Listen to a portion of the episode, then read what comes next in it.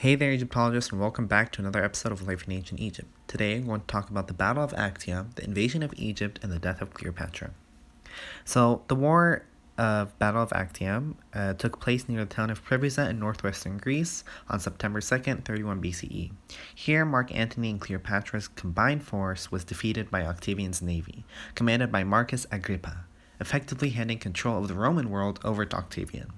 In thirty B C E, Octavian invaded Egypt and laid siege to Alexandria.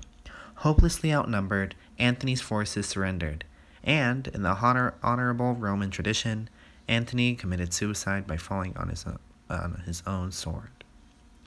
After Antony's death, Cleopatra was taken to Octavian, who informed her that she would be brought to Rome and paraded in the streets as part of his triumph.